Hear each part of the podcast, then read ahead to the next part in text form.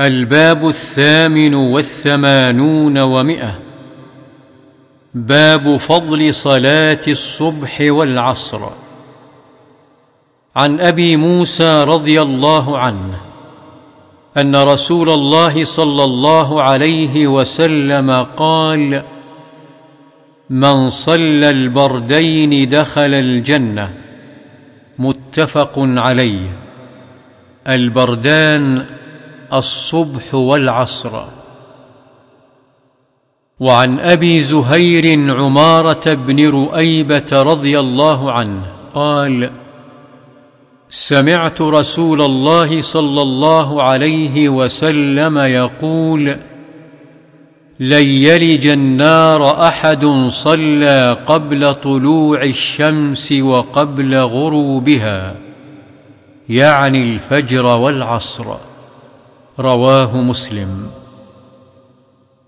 وعن جندب بن سفيان رضي الله عنه قال قال رسول الله صلى الله عليه وسلم من صلى الصبح فهو في ذمة الله.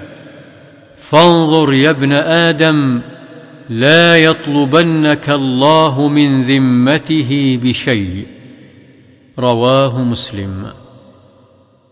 وعن أبي هريرة رضي الله عنه قال قال رسول الله صلى الله عليه وسلم يتعاقبون فيكم ملائكة بالليل وملائكة بالنهار ويجتمعون في صلاة الصبح وصلاة العصر. ثم يعرج الذين باتوا فيكم فيسألهم الله وهو أعلم بهم كيف تركتم عبادي فيقولون تركناهم وهم يصلون وأتيناهم وهم يصلون متفق عليه وعن جرير بن عبد الله البجلي رضي الله عنه قال كنا عند النبي صلى الله عليه وسلم فنظر إلى القمر ليلة البدر فقال إنكم سترون ربكم كما ترون هذا القمر لا تضامون في رؤيته فإن استطعتم ألا تغلبوا على صلاة قبل طلوع الشمس.